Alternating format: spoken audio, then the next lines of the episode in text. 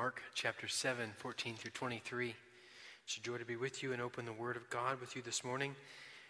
In many ways, what we're going to be looking at today is a continuation of what we studied last week in Mark 7, 1 through 13. Now, as many of you know, because they at one time attended this church, I grew up in a home with five brothers and one sister. And uh, that could have been a great detriment to my understanding of what it means to be clean if it had not been for the saintly cleaning abilities of my mother. My five brothers and I weren't uh, the cleanest of all young men. Most of our day was spent either uh, working or playing hard outside. And anyone that has sons or brothers knows well the audacious perfume of sweaty boys. But my mother not only kept our home clean and fresh, she taught us to clean to her standards as well. But just the other day, I discovered that there has come onto the market, and I'm being serious, a new technology that is, for all its wondrous cleaning abilities that my mother may have had, would probably have sent her into a cleaning depression for many, many years if this technology had been available during my growing up years. And this is what the technology is it's really quite simple. It takes a spray bottle, your, your, your spray cleaning bottle, and it makes one change on that bottle. And the change is they have installed a black light on that bottle. So you go to your clean doorknob or your clean kitchen table or your clean toilet or your clean sink and you turn on that light and it reveals all the spots that you have missed with that first swipe of cleanliness.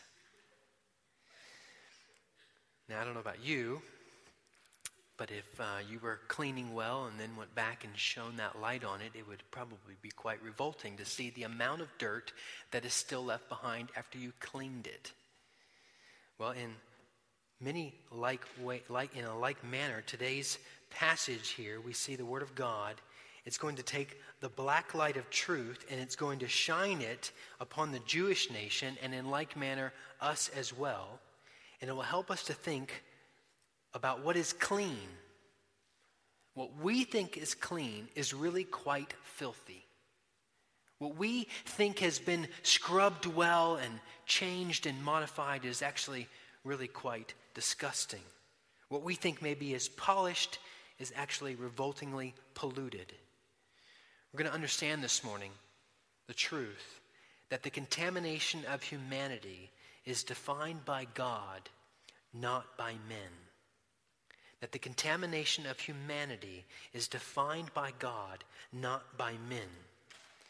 The difficulty of, of such truth is that unlike the black light on a few missed spots on the bathroom sink, there's not a simple, fi- simple fix for the contamination of humanity.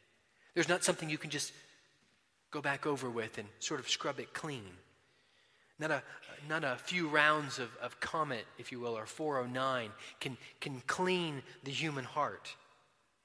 It requires radical action by God, unachievable by any man, woman, or child. Now, if you're looking at your passage in your Bible this morning, I've divided our passage into two sections to help us see that the contamination of humanity is defined by God, not by men. Point number one our contamination is inward, not outward. Our contamination is inward, not outward. And then point number two, here in a few minutes, our contamination is defined by God. Let's look at point one. Look with me at verse 14 through 19. Our contamination is inward, not outward. 14 through 19. And he called the people to him again and said to them, Hear me, all of you, and understand. There is nothing outside a person that by going into him can defile him but the things that come out of a person are what defile him. And when he had entered the house and left the people, his disciples asked him about the parable, and he said to them, Then are you also without understanding? Do you not see that whatever goes into a person from outside cannot defile him, since it enters not his heart, but his stomach, and is expelled? Thus he declared all foods clean. Now, we've mentioned many times that the centrality of the ministry of Jesus Christ is the preaching of the word. And he does so here again. And he called all the people to him and he spoke to them. And he gives them a word. The topic is certainly defilement, or in, if you want to use the word of the, in the title there, inward contamination, contamination. It's a continuation from the previous 13 verses in Mark chapter 7. We looked at that last week. And you'll remember from last week that the Pharisees and the scribes had come and they confronted Christ on the fact that the disciples were eating without washing their hands. And it seemed quite trivial to us that we would even then somehow sort of get some practical application about why are these Pharisees and scribes confronting Christ on the washing of hands. It seems so trivial for our day. And we noted that the issues behind the question was not one of contamination from unwashed hands, but of who had authority to determine what was clean and unclean, or what was defiled or not defiled, or what was contaminated or not contaminated. The Pharisees and the scribes had brought in the tradition of the elders to, a, to equality with the Word of God. So they had taken the law of God, they had added more to it, and in their adding to it, as we see in verse 13 of Mark 7, had actually voided the Word of God. They had added to it, they'd subtracted from it, they'd shaped, they'd molded the system to what they wanted it to be.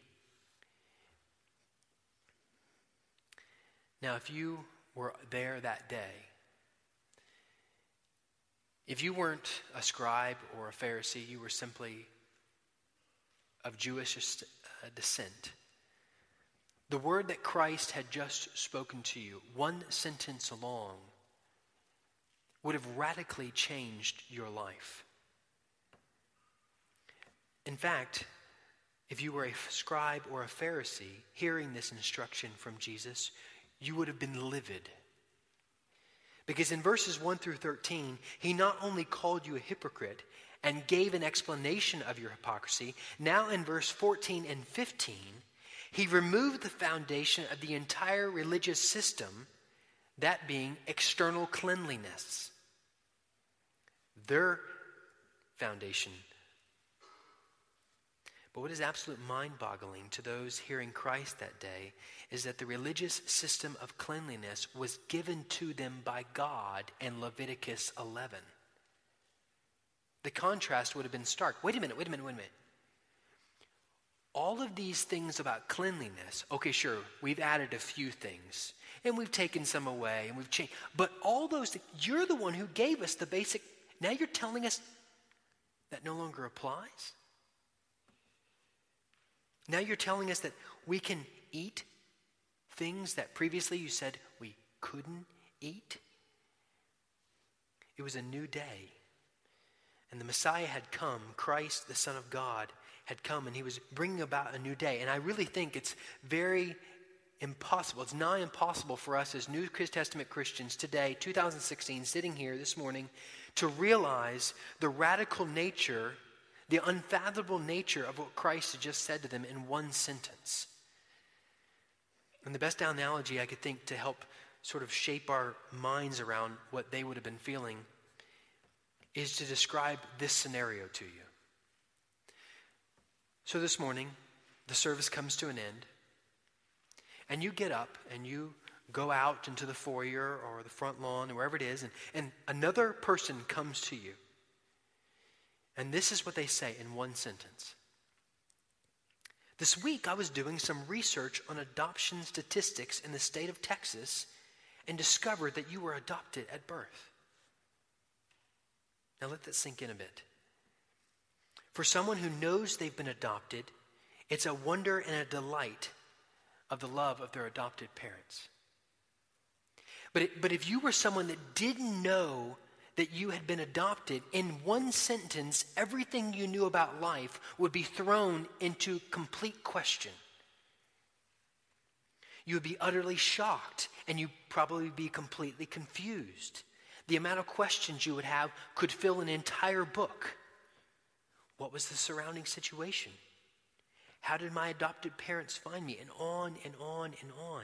To receive the unknown news would change your perception of your entire life lived and how you view your life left to be lived. And in like manner, that is exactly what that one sentence of Christ did to the Jewish nation. Everything changed, full stop. Everything going forward is different now. Life was not going to be the same.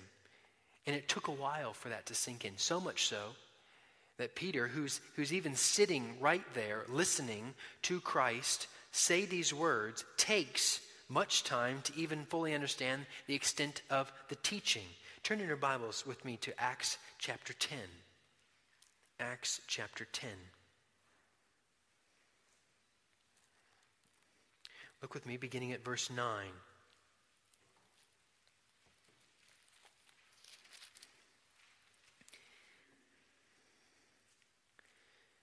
This is in the context of Peter and Cornelius.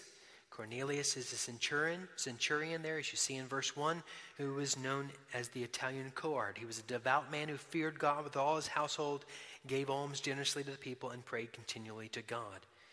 And he then sends for Peter out of a vision that God gives to him. And so here in verse 9, we pick up the narrative. The next day, as they were on their journey and approaching the city, Peter, the, the journey being those who were coming to get Peter, Peter went up on the housetop about the sixth hour to pray. And he became hungry and wanted something to eat. But while they were preparing it, he fell into a trance and saw the heavens opened and something like a great sheet descending, being let down by its four corners upon the earth. And in it were all kinds of animals and reptiles and birds of the air. And there came a voice to him Rise, Peter, kill and eat. But Peter said, By no means, Lord, for I have never eaten anything that is common or unclean. And the voice came to him again a second time What God has made clean, do not call common. This happened three times, and the thing was taken up to heaven. Christ, in inaugurating this day of change for the Jewish community, in like manner is saying, now no longer is your relationship with God based upon birth or sacrificial system, but it's based upon a belief of the work of Jesus Christ. And so for us as Gentiles in 2016, this is marvelous news. Because we're now no longer the unclean, unable to enter into that relationship. We are the ones who have been drawn by love, by the love of God into right relationship with Him. Brothers and sisters, in like manner to the radical nature of this message to the Jews that day, we have been told radical news that forever changes our past and our future. We have been told by the Word of God that because of our belief in Jesus Christ, we are now adopted sons and daughters of the King by the grace and mercy of God. That radically changes everything in the past and everything that is still to come. Nothing's the same anymore because of that one sentence. We are now sons and daughters of the King because of the blood of Jesus Christ. And yet, isn't it at times difficult to get our minds wrapped around that truth? About this life changing event. And our hearts want to even slip back into what we've always known sin. And yet, God lovingly draws us back to the truth that we are now a new creation in Christ. That is mercy. He doesn't have to do that. And yet he does it in love for us, as children.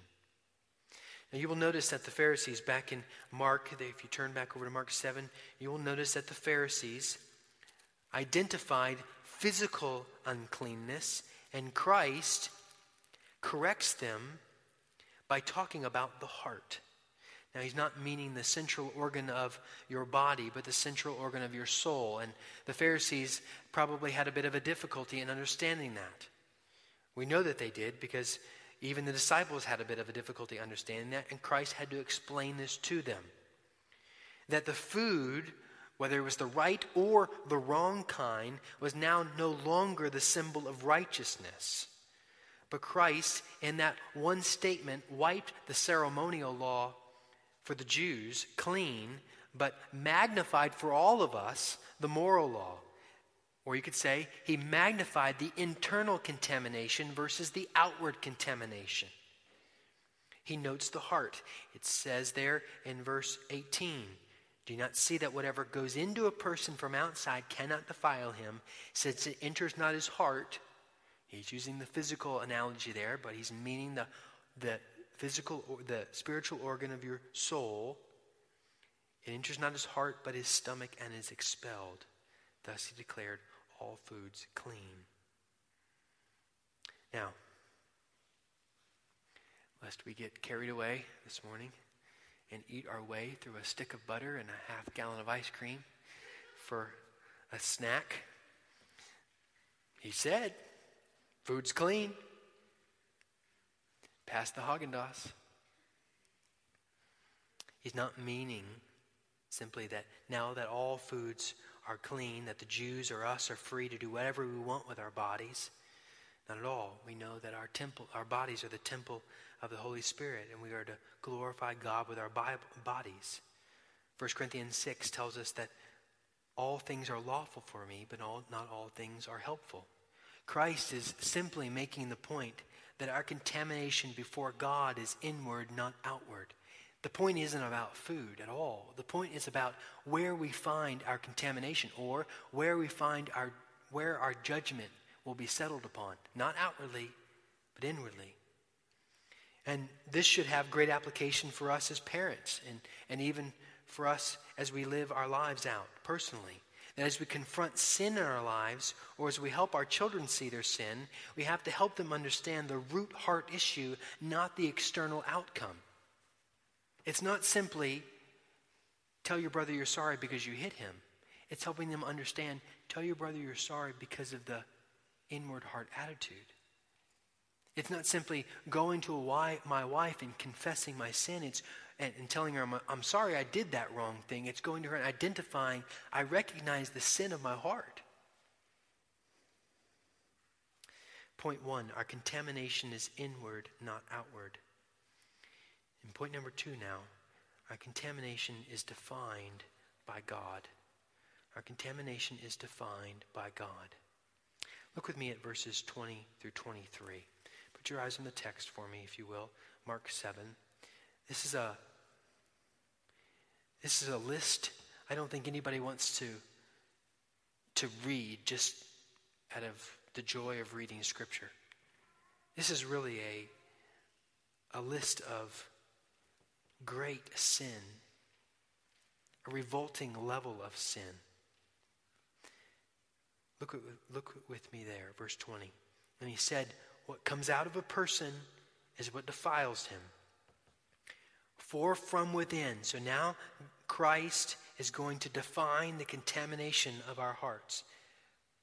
For from within, out of the heart of man, come evil thoughts, sexual immorality, theft, murder, adultery, coveting, wickedness, deceit, sensuality, envy, slander, pride, foolishness. All these evil things come from within, and they defile a person. Jeremiah 17, 9 through 10 tells us the heart is deceitful above all things and desperately sick, or your translation may say, desperately wicked. Who can understand it? I, the Lord, God, search the heart, test the mind, to give every man according to his ways, according to the fruit of his deeds. That word defiled, as you find in 23, is the word koinaa, koinao, and it literally means to make common. Now, what does that mean for us? Well, remember, God has called us not to be common, but uncommon. He's called us to be set apart. He's called us to be holy. He's, he's brought us out, all the language of Scripture that talks about how we are not here, but now we're here with God. And all these sins that are defined for us in 21 and 22 are common or we could say are common to man. They're part of what it means to be a man, part of what it means to be a human. And yet, as creatures in Christ, new creatures, that's not to be our list anymore. Calvin says on that passage For since God had set apart the Jews on the condition that they should separate themselves from all the pollutions of the Gentiles, everything that was inconsistent with this holiness was called common, that is profane. Now, I want you to picture in your mind now your favorite dessert, whether gluten free or sugar free, whatever it is, unhealthy or whatever it is, that, that as you set your mind on it, even now, in your hunger of 12 o'clock, your taste buds begin salivating. Mine is. I don't know what yours is. Okay, now keep that there. Now go with me to the country of Haiti. Some of you have been there. And if you go to the slums of Haiti, it's beyond disgusting. The filth is beyond our understanding. Open sewage, puddles of filth, disease, there's no square millimeter of cleanliness. A black light turned on might be broken. It's just, it's disgusting. So you find yourself now in slums of Haiti, and you're sitting down, you're sharing the gospel, comes to lunchtime, and you think, oh, this is so disgusting. But, but, but, dessert at lunch today is that favorite dessert that I have just loved, whatever it is.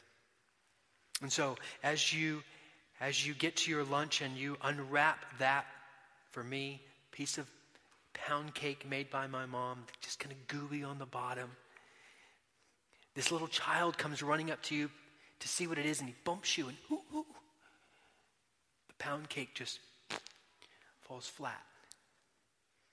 And in, in Haiti, in that area of the slums, it's not just on a little bit of dusty dirt and you can kind of take the five second rule and brush off some crumbs and no, no, no. It's, it's completely contaminated.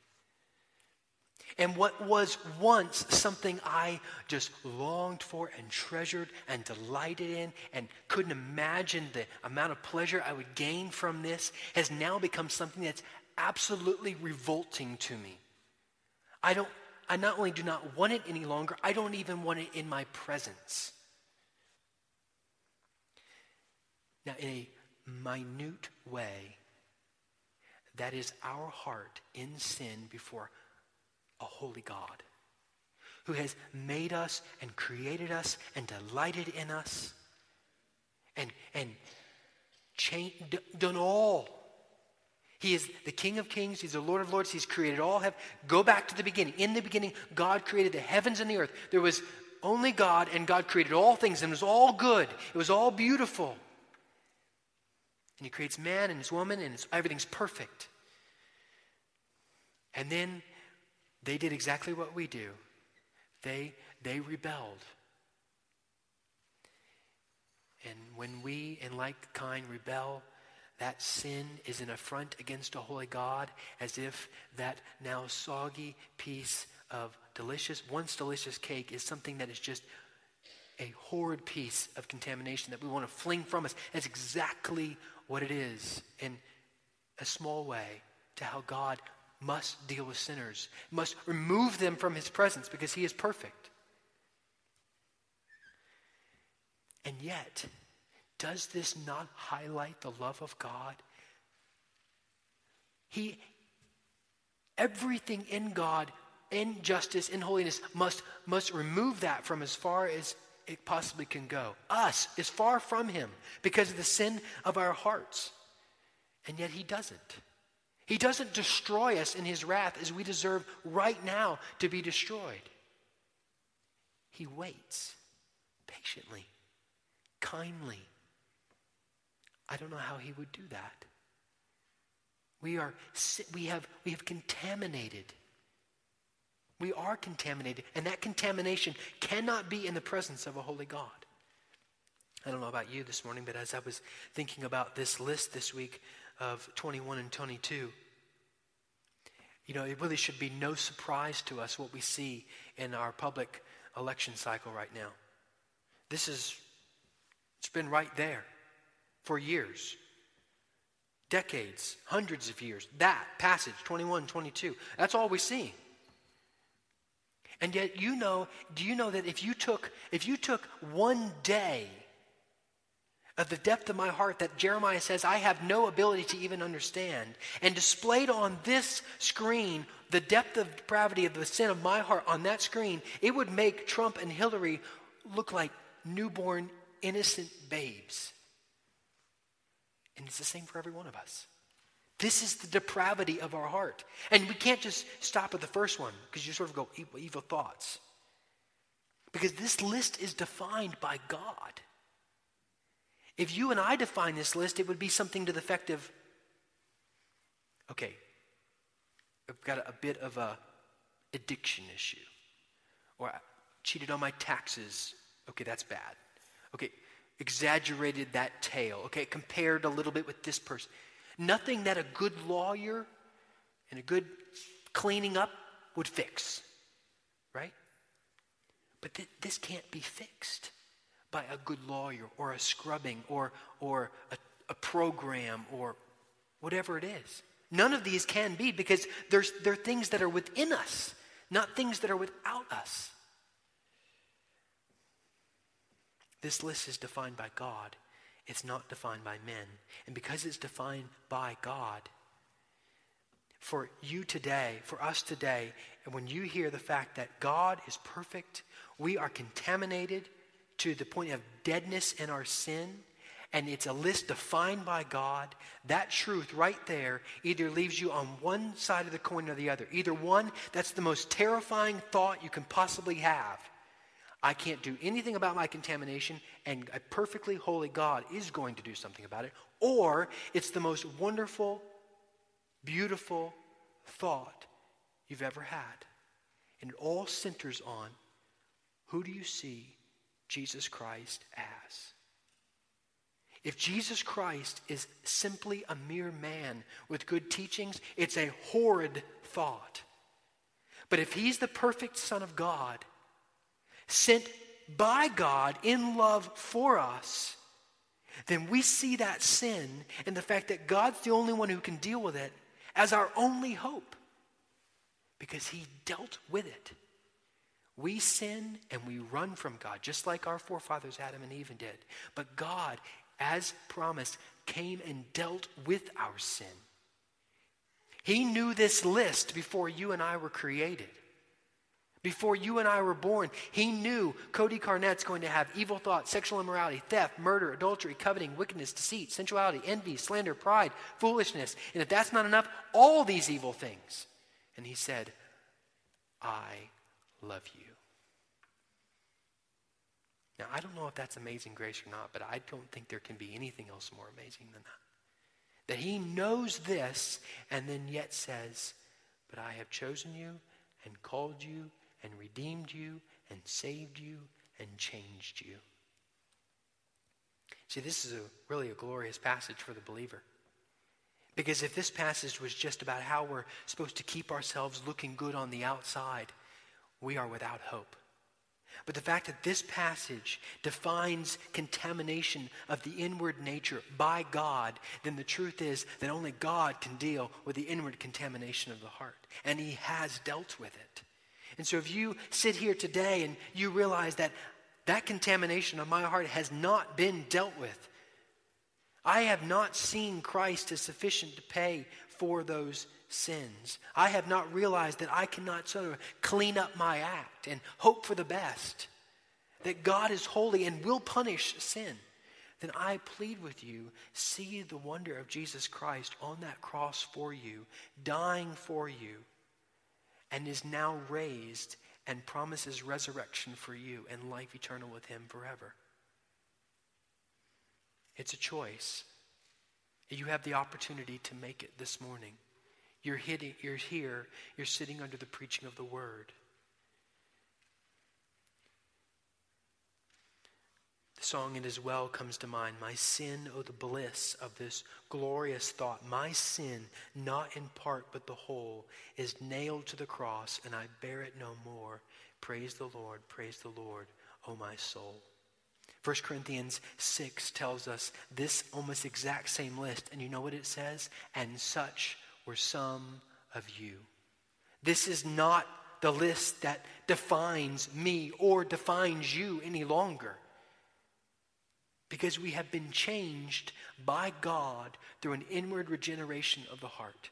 He's taken a heart that is so contaminated, there's nothing in it good, according to Romans 3, and He's removed it and He's replaced in it a heart of flesh. A heart that is no longer an animosity to God, but loves God.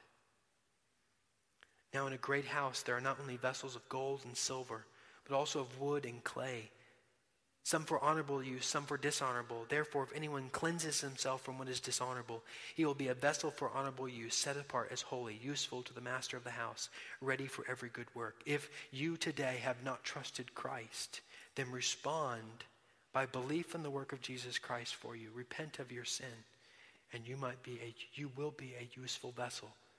Not a contaminated one, but a useful vessel for the glory of God.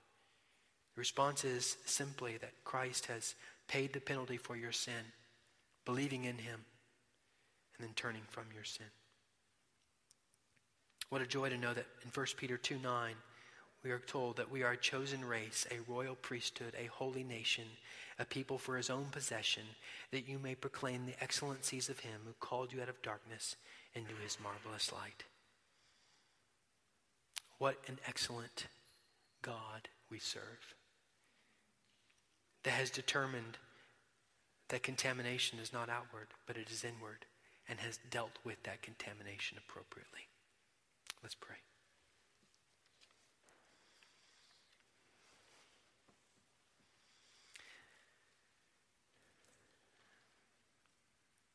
Father, reading this list of sin